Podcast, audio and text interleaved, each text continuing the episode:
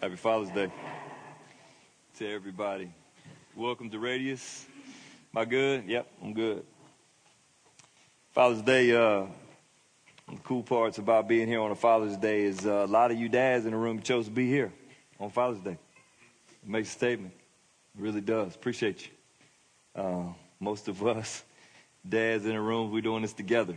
So it's a struggle. All of us do it uh, in imperfect ways, but I appreciate you.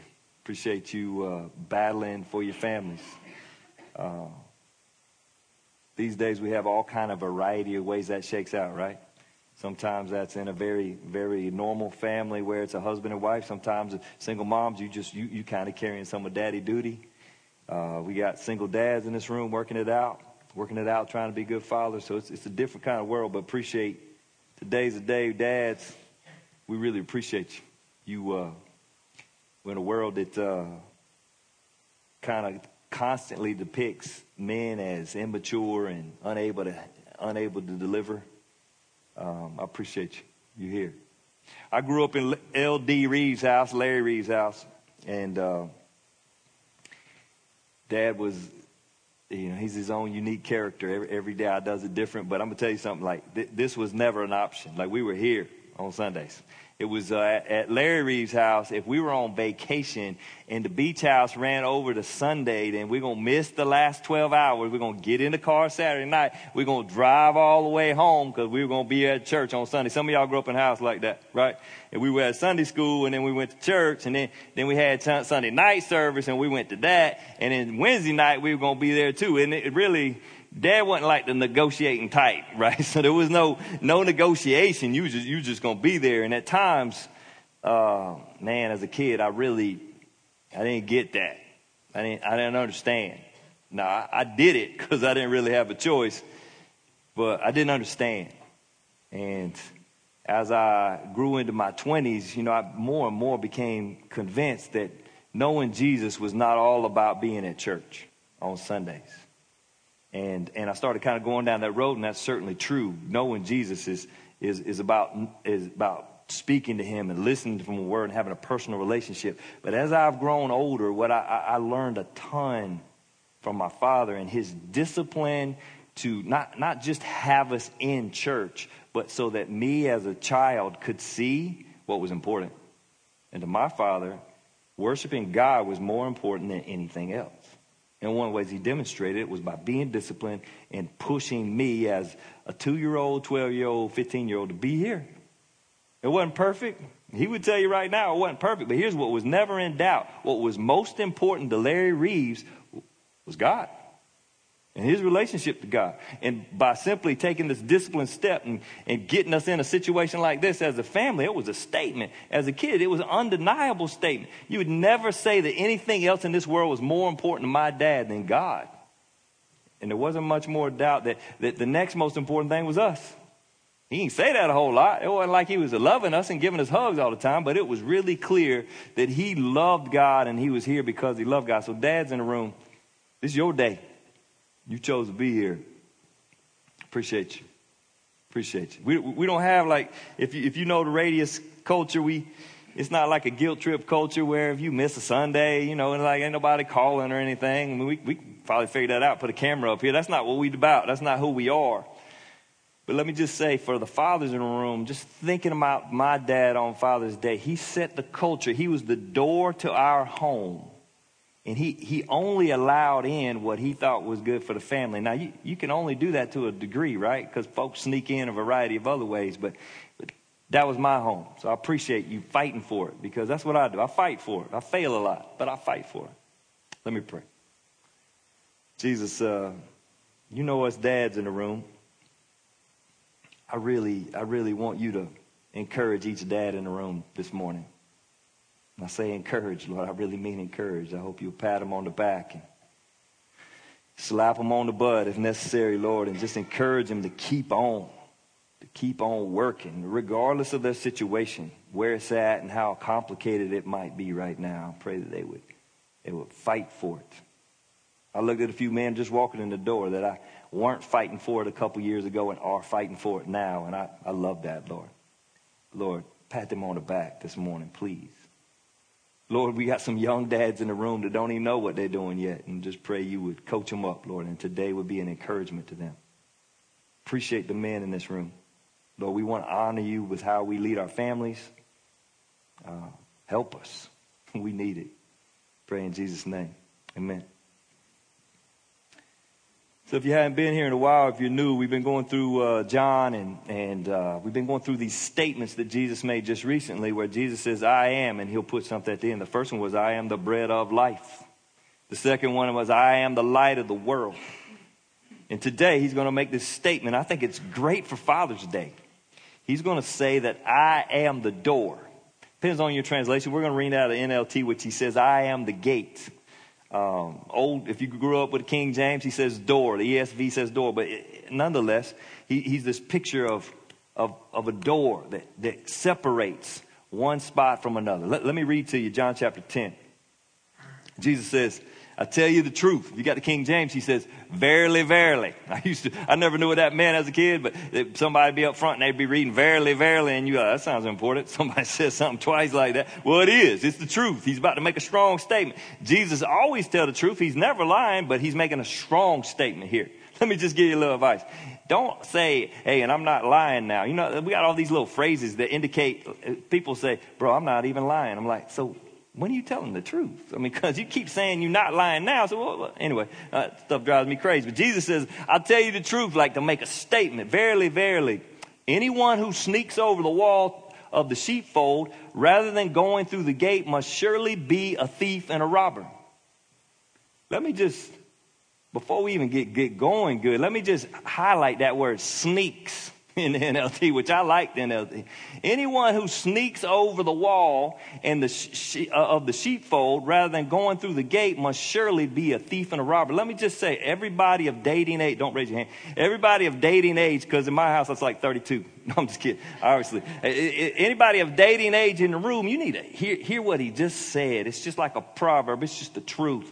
Anybody who doesn't come in through the door and sneaks to have a relationship with you, he's a thief and a robber, right? It don't matter whether you're a single lady, a single again lady, a single guy. It don't matter whether you're forty or fourteen. If somebody is not willing to come through the front door to have a relationship with you, they're going to take you. It's not complicated. Us older people in the room can nod our heads because we've seen it over and over and over. Young ladies, if the dude tries to sneak around your dad or your mom to have a relationship with you, and it's all in the hidden spots, he's about to take your stuff because all he's about is himself. Hey, this this thing flips male, female. It, it, like there, There's wolves, and there's male wolves and, and female wolves. They're going to take your stuff if they don't come through the front door.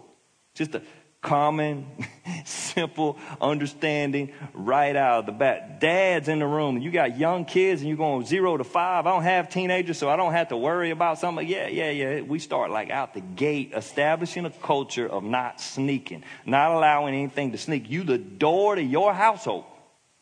So zero to five, we are establishing a culture in our homes that takes a ton of energy. Every older dad in the room, we're looking like, yeah, bro, you got no idea. And if you got a child from zero to five in the room, this is the time, bro. This is the time to have energy. That means when discipline's got to happen at your house, your lazy boy's got to click. It means it's got, my, I pull a hamstring every time I click that thing now, but it's just, you got to get up. You got to do something. You hear your wife handling something on the other side of the house and you sitting there, you got to get up. Everybody's got to know you got energy for the culture of your home. If you don't have energy for the culture at home, it's going to go to pot in a hurry because it takes energy to hold down. We're not just talking about discipline. We're talking about affection. For me, discipline came a lot easier when the kids were little. Affection was really difficult because I, I just didn't know how to do that. So I went and found somebody who did. And I learned from him. And I had to force myself really to hold and hug. That didn't come natural. It felt awkward. But it was hugely important from zero to five for me to establish a culture, a culture of hope, a culture of health. Because then, then when they're fifteen and you start, you start figuring out how to build this door and when to open and when to close it. That now it's built on all these years that we put in when they're from zero to five. Uh, one of the things that happens, I see it happen a lot in our world, all you got to do is pull up the internet and like search stuff for babies. Like nine, it feels like ninety percent of it is they're selling it to you out of fear, right? Like they sell you this because they're they, they're actually trying to argue that your child is going to get sick, lose their life, and there's this whole industry built around taking your money, your good money, by using fear of you losing this one that you love. It's like off the chain right now. Some of the stuff they've invented lately, I'm like, what in the world child ever did that? Maybe one in a million, and then they sell it like it happens on a daily basis. And let me tell you, fathers in the room, part of your job is to protect your family, but you also got to protect your family from living in fear. Because Cheryl's job, what's Cheryl's job? She, she's got this nest and she got these babies in it and she's in protection mode. She's going to take care of these babies. So as the father of the home, I got to make sure she don't protect too good, because if she protects too good, when they finally leave the nest, they're not going to know how to live. They're going to crash and burn. So I got to make sure that we don't buy all this junk on the internet just because she said we should, because her job's to protect, and that's the way her thing's driving. I can't be the passive dude in the house and not stand up. I got to stand up and say, baby, you cursing our kid. Probably don't want to use these words. Baby, you, you um, curse is probably not the right word. Baby, I know you love the kids, and you're trying to protect the kids, but we protect them too much. We're really cursing them in the future. Like, we're going to put them in danger when they're in their teens. So this is an interesting thing for you guys that are dads zero to five. Oh, there's work to be done. You got to have energy. You got to have game, boy. You got to have game. This is a church where we want to teach you to do that. We want to give you permission. We want to help. We need some dads to help lead their families. All right, so we got this. These crazy verses. I tell you the truth. Anyone who who sneaks over the wall of the sheepfold rather than going through the gate uh, must must surely be a thief and a robber. But the one who enters through the gate is the shepherd of the sheep. The gatekeeper opens the gate for him, and the uh, and the sheep recognize his voice and come to him. Beautiful passage. And he calls his own sheep by name, and he leads them out. You, you picture it a little bit. And after he's gathered his own flock, he walks ahead of them, and they follow him because they know his voice. And they uh, they won't follow a stranger; they'll run from him because they don't know his they don't know his voice. Verse six: those who heard Jesus use this illustration didn't understand what he meant. What's new, right? Jesus tells a story. Uh, one of the translations says a figure of speech. Those who heard this figure of speech didn't understand what Jesus was saying. So let's take apart the components. There's a sheepfold. Did y'all catch that in the story? There's a sheepfold. I've never seen a sheepfold. You seen a sheepfold? All you got to do is Google it. It'll give you like twelve pictures. Almost all of them are rectangular. They're built out of stone, and they have a little opening at the end of the stone rectangular. It's like a fence.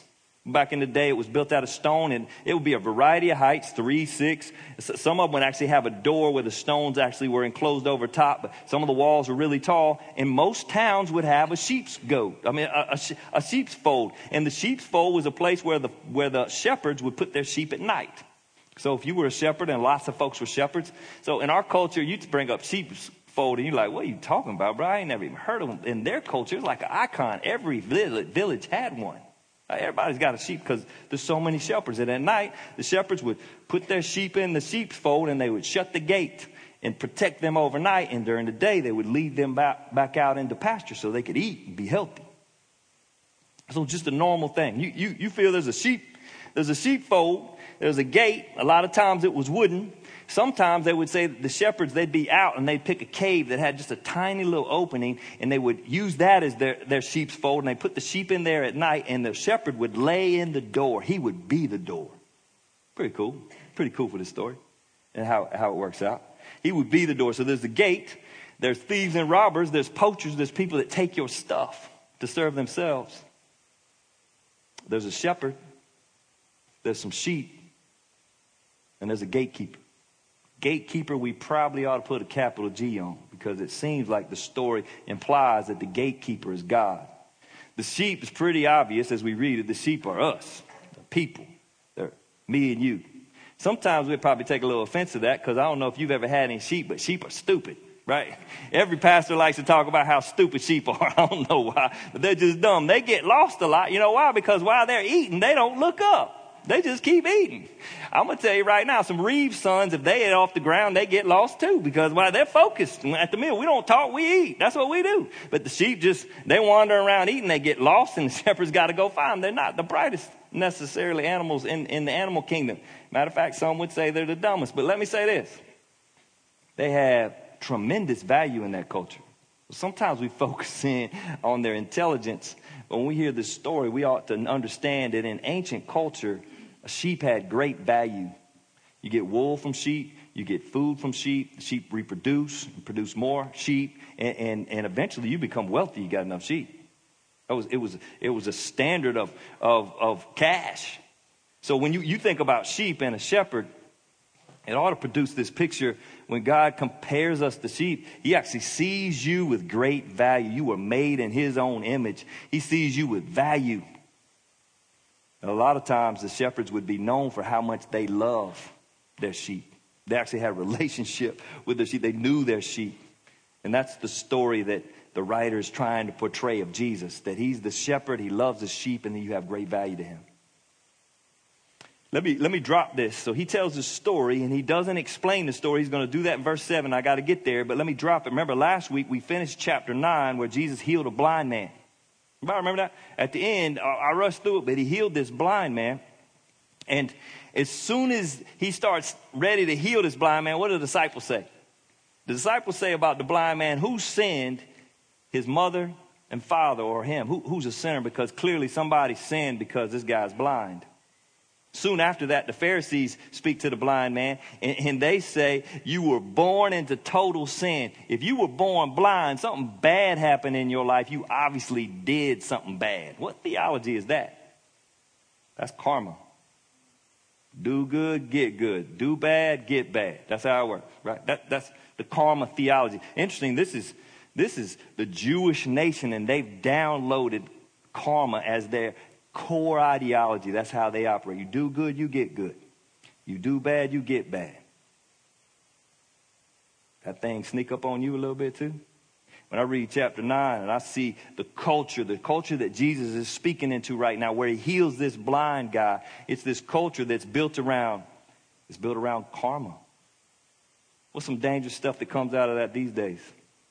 That's where the prosperity gospel comes from. Do good, get good. Put ten in, get one hundred out. What's that say? It says, the king couldn't ask everything from me and not give anything back. King asks what he wants to ask, and I'm supposed to deliver. He can have all of my stuff. In reality, it was already his. He can have it all, and I don't expect something better back. I might not get anything back. It puts him in the sovereign position, puts me in the low position. Now we have a good king and a good father and a good shepherd, and he often returns stuff for our, when we're faithful, but he doesn't always. We don't want to put that expectation. What else does it do? There's a competitive nation, nature to it. So I'll look over, or, or maybe you'll look over and you go, how does that woman have a good husband? That ain't right. I know her. She shouldn't have a good husband, and we compete inside. And that joker just gets off the rails and ugly, doesn't it? Or we look over and we see this guy, and he's got a nicer car or more stuff. Then why is that dude rich? I know that dude.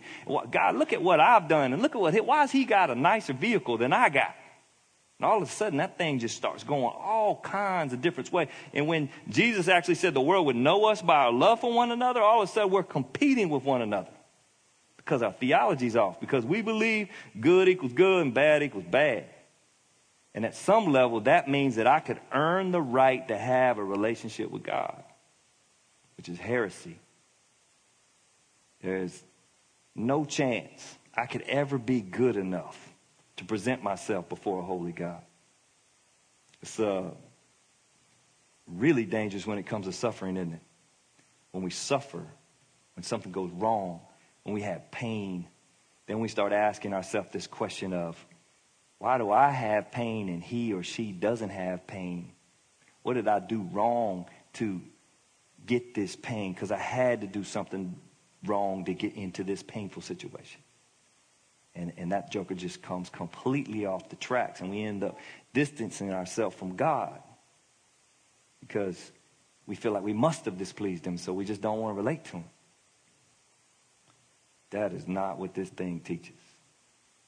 Let me read you uh, C S Lewis is a, a great scholar. He, he'd be the smartest guy in his room. He was a great atheist first. And he tried to disprove prove the scriptures, and then he became a believer, and he had some great statements. He's probably the most quoted guy uh, these days. C S Lewis said this: "The Christian does not think that God will love us because we are good." Everybody hear that? Got to repeat it, memorize it, put it in your soul. The Christian does not think that God will love us because we are good. That's not how we're supposed to think. But that God will make us good because he loves us. Now, we ain't dis- we're not putting distance between us and becoming good, but his love creates goodness out of us. He doesn't love us because we're good. I, love, I, I listened to this young preacher on this on these verses this week. He's from the Village Church in Dallas. And I didn't get his name. He used "like" all the time. I do know that. Like every three words, he used "like," like, like, like, and, and it, it was hilarious. I started laughing, but but he had some great points. And one of the things he said at one point, he says, "You dumped grace and you went back to karma." And I thought that's brilliant. I like that, because a lot of us, we got saved by grace, and Jesus saved us out of the messy person that we were, and he saved us and gave us life, and we embraced grace, and she became our girl. But then we start walking with for a little while, and we dump grace, and we go back to karma. And we, we go back to what's good, I get good, and what's bad, I get bad. And we forget that I never, ever had the right to have a relationship with the holy God outside of Jesus and his grace that gave me entrance into the Father's presence. I don't ever want to go back to that, because karma condemns me. Because when you look at all my bad, my good just don't match up. You might be able to lie to yourself better. I can't. When I look at karma, I'm in trouble. That theology kind of snuck up on you. It certainly sneaks in on the church. A lot of things we say sound like that's the way it works.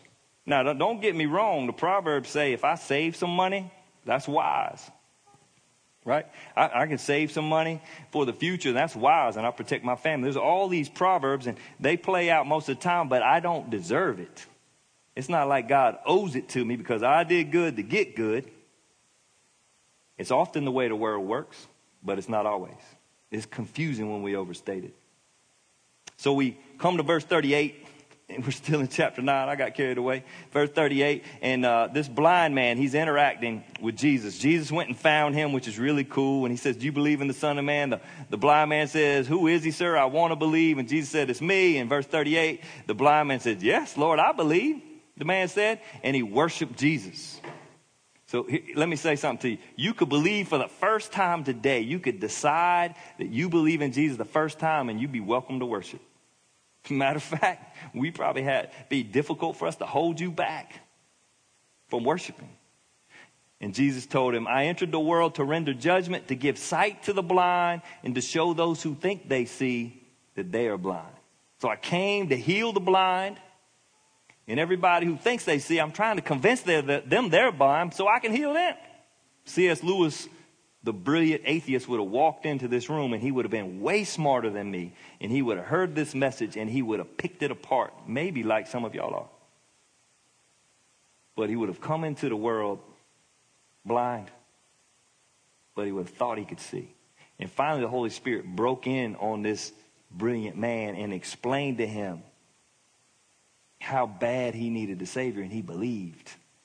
And that same thing's got to happen with us. So if you came in the room, you think you can see, but you don't really know Jesus, just stew on that a little bit. Some Pharisees were standing nearby and heard him and asked, "Are you saying we're blind?" You ever had somebody kind of smart off to you sideways, and you're like, did you just, did, did you say I was blind? Are you calling me blind? I got a P H D in theology. You calling me blind? And Jesus, I want you to catch this. He's going, we're going to read verse forty-one from chapter nine, and we're just going to keep reading because there's no true break. Everybody understands that, I hope, in here. This battery's in my way. Everybody understands, I hope, that these, these divisions weren't in the original. John just wrote a letter, right? He just wrote it all the way through. It was written in Greek. There's no chapter nine. There's no chapter ten. It just keeps rolling. And in this case, sometimes the breaks actually show that there's a time change. In this case, there is no clear break between chapter nine and chapter ten. It just keeps rolling. So when we read these verses about Jesus claiming to be the gate, then we want to read it in context to how it works. So when it comes down through here, the Pharisees who were standing there say, "Are you calling me blind?" And Jesus says, "If you were blind, you would you would be you wouldn't be guilty. But you remain guilty because you claim you can see. I tell you the truth. Verily, verily." Let me tell you something for real. Anyone who speak, who sneaks over the wall of the sheepfold rather than going through the gate must surely be a thief and a robber. Exclamation point. What's he saying? He, he's trying to be sweet about it, but he just called them thief and robbers, right? He just said, bro, I mean, I know y'all can't understand me, but you just keep on taking these people for everything they got. You a thief and a robber. You all about yourself. You just religious. You stealing everything they got. It's intense. You feel the intensity. And then Jesus goes on to tell the story. You talk about a powerful person in the room. He's telling the story and he puts weight on the story. And these guys are feeling it. He's calling them the thief and the robbers. And you got the blind man standing right there beside him. The ex-blind man. He used to be blind. And, and these people are listening and the story goes on. And we come to verse seven. It's kind of broken in three sections. You got kind of verse one to six where Jesus tells the story, this figure of speech. Verse seven, he starts to explain the figure of speech. And in this part, he'll say, I am the gate. In verse eleven, he's going to say, I am the good shepherd. What kind of story is this? How many stories you telling? You're like two different things in the story. Like I'm, I'm the gate and I'm the shepherd. Well, we can't do that because we just regular people. This is God, though. This is Jesus, the Son of God. I'm the shepherd. I'm the good shepherd. Verse eleven, and I am the gate. Verse seven. Check it out. Verse seven. I tell you the truth, verily, verily, I am the gate for the sheep. All who came before me were thieves and robbers. I, I never noticed this before, but you catch that little phrase? All who came before me. Some of y'all got saved in your twenties. Could you make a list? All who came before Jesus. Like all the ones who claim to have answers. All, all, all the pretenders, the poachers. You might have some real names. Like you might name some people. Don't do that out loud. But you're not saying some people that just took you. But you also might name fame. Deep desire to be important. This thing that used to drive me to post about myself all the time because I was trying to be important because I didn't know who I was. So I'd over, over promote who I am. And instead... Then Jesus came and he explained to me that my identity was in him. And so I no longer, that's who used to be. All, all who came before me. Maybe it was pleasure, right? Maybe pleasure was your driving force, is what you were all about. And she kept, or he kept climbing over the wall and coming in and, and, and you felt kind of happy in the moment, but it just, it never fulfilled you.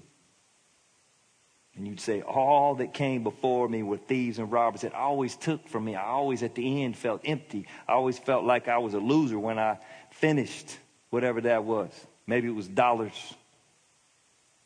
And dollars can be in greed or it could be in security. But my whole life was centered on becoming secure as a family. Or we were greedy. We had to have more. I had to have one more thing in the garage.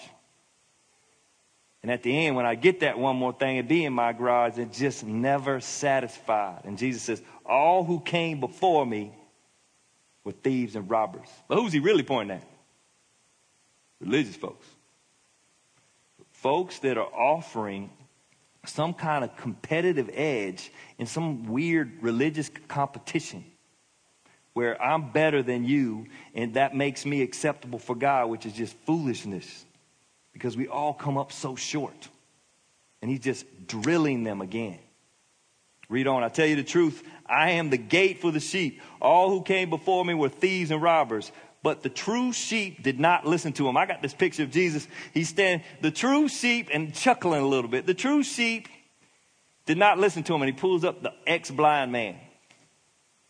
And maybe points at him. You got the Pharisees over here and you got a bunch of people over here. And here's a blind guy who can now see. An ex-blind guy. A seeing blind guy. He pulls him up and he goes, but the true sheep. I mean, this guy, he, you know, he's a third grade graduate, right? My grandfather used to tell you he, he took the third grade seven times. They kicked him out when he started shaving. But anyway, there, there's, there's a It's a third grade graduate. You got the P H Ds over here who can't see, and you got the third grade graduate who can see. And Jesus says, but the true sheep, they're not blind. They hear the voice. They eventually hear the voice of the true shepherd. This uh, goes on, and they will come, and he says, and yet, yes, I am the gate. Those who come in through me will be saved. Good news, be saved, huh? Some of y'all been saved? It must be Father's Day. It's quiet in here. Uh, when you think it's saved, you think it's safe. Dads in the room, we have this high calling to keep our families safe. And so in a lot of ways, you function as the door. Some of you single moms, you do it. Appreciate you. Dads in the room to do it. You, you, you, you function as the door, and your job is to keep the family safe.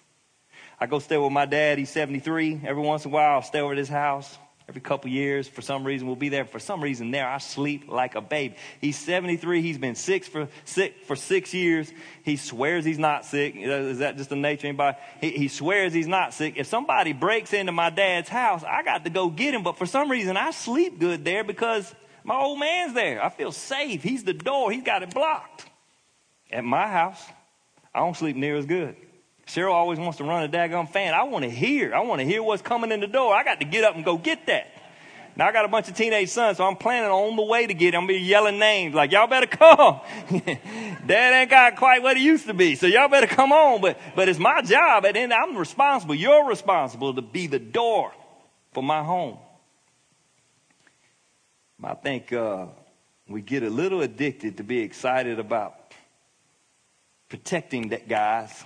And forget that protecting is about setting a culture, a safe culture, so that my kids understand what's dangerous.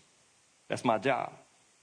Uh, Mariah, we go to the movies one night, and uh, I don't remember what we went to see, but we, we get in line, and there's a cute little couple in their teens in front of us. I Mariah's probably fourteen. Maybe fifteen. We're going to the movies, and cute little couple, and they're bantering back and forth, and they get up to pay for their ticket, and and the little girl goes up and pays for her ticket, and then the dude goes up and pays for her his ticket. I looked at Mariah, and Mariah's watching everything they do. I put my hand on her, and I said, baby, that ever happens. You're like, what happens, Dad? If the dude ever doesn't pay for your ticket, you call me. I'm going to be there. I'm going to pick you up. We're going somewhere else. I'll take you somewhere better. You know why? Because I'm the door, Jack. I got this thing. I'm going to go ahead and young ladies in the room. Dude takes you to movies and he doesn't get you a bag of popcorn and pay himself. You can call my personal line. Call your daddy. I'll come get you. I'll come in the theater and we will make him look the fool, because somebody needs to put some pressure on these rascals. They think they can just come take what they want and not pay the bill. What the heck? Amen. Thank you, bro. That's a culture of protection. That's not just me standing at the door and doing my, you know, somebody coming to my house. That's me establishing in my kids' minds and souls how this is going to work, that I got you, that I got your back. And that's not just about little girls. That's about, about the young men in my home as well. It's establishing this culture. One, you're going to pay the bill, bro. Don't you take nobody else. So you're going to understand that side. But on, on the flip side is I got your back. One of the cool things my dad used to do, he wouldn't let me practice on Sundays. So um, I hated telling the coach I couldn't practice on Sundays. And he would always say, just tell them your dad won't let you. He would say, take my name and put it in there. It was a great gift to me as a kid. I ain't love his system at the moment, but at least so, so that he could help me, he would say, throw me under the bus. This is the way I run my home. You throw me under, I'm the door to this house. I set the culture. I'll be accountable. You help me. And uh, it was a great gift. That's my job. It's my job at my house. Dads, that's your job at your house. You're establishing it now. It doesn't stop, best I can tell. Because we got several fathers in here. You, you, you've done the grandfather thing and everything. This thing just doesn't go away. I, it seems like responsibility just stays. And I, I continue to have this responsibility to create safety and protection for my family. But let me create some tension here, because the verses do. He says, I am the gate. Those who come in through me will be saved. They will come and go freely and will find good pastures. What? You mean they're going to come in and they're not going to stay in? We're going to send them back out. They're going to come and go freely, and they will find good pastures. And then the next verse, the thief's purpose is to steal and to, steal and to kill and to destroy. My purpose, the gate, is to give them a rich and satisfying life. What does that mean? That means that at my house, it's my job. It's a job that I want to fight for. I want to keep pouring out of my house. You want to see me angry. If that ever comes in my house, I'm angry. So everything's set up. So I, I'm the best I can do. I want to control all that. I want to be on. That's my job. I'm the door. Dad, you can't just push that off. That's your job, bro. That's your job. So I fight for that. But if I fight for that and that's all that I'm about and I don't show my kids that there could be a great physical relationship with a woman, if they can't see that, that my sex life is good and I'm just going to keep saying no and I don't give this, then what the heck? That doesn't work.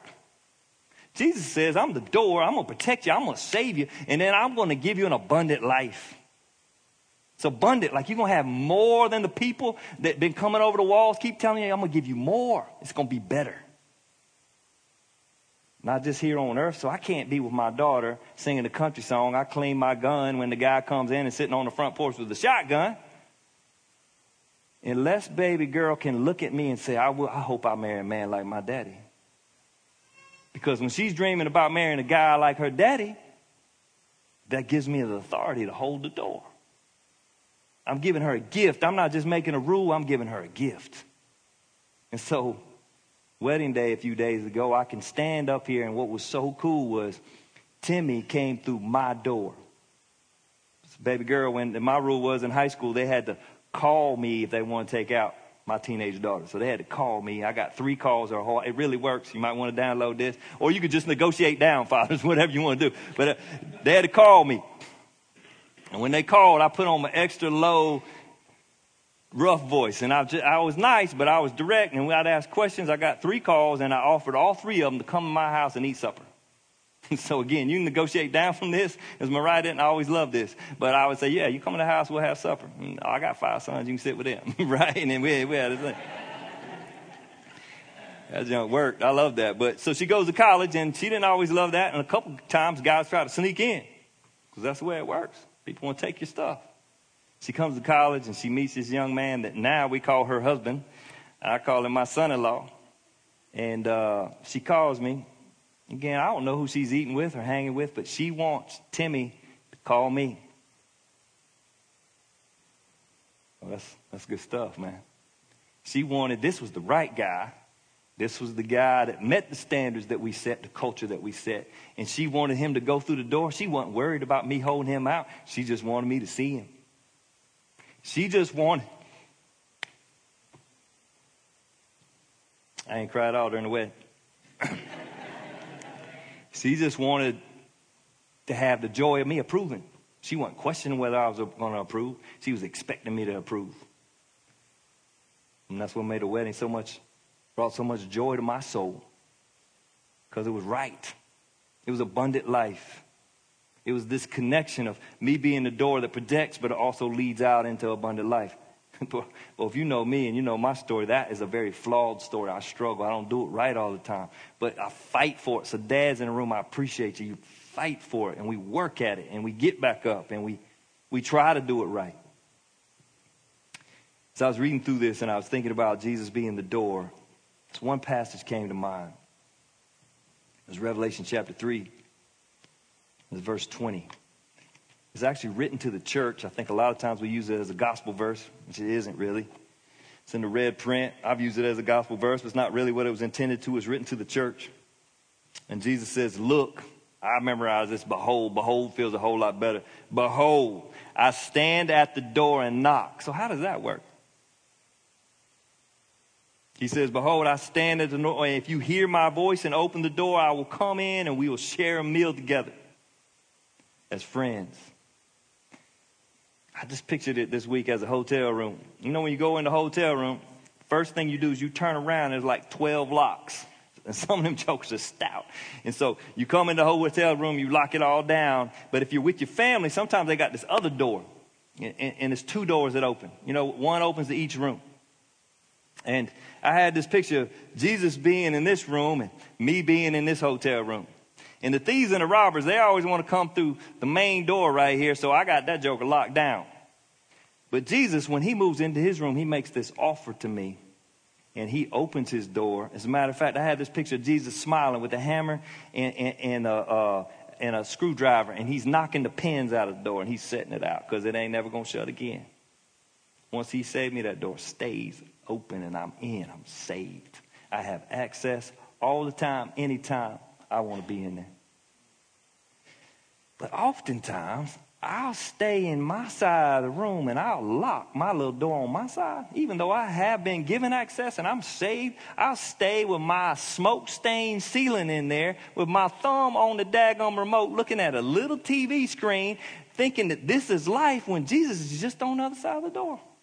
And he's banging on the door saying, I'm standing at the door. I've already done all the work. The door's open. Just, just come on over here. And we'll have a relationship, and I'll show you real life, and you you can stop living this little virtual life that sucks.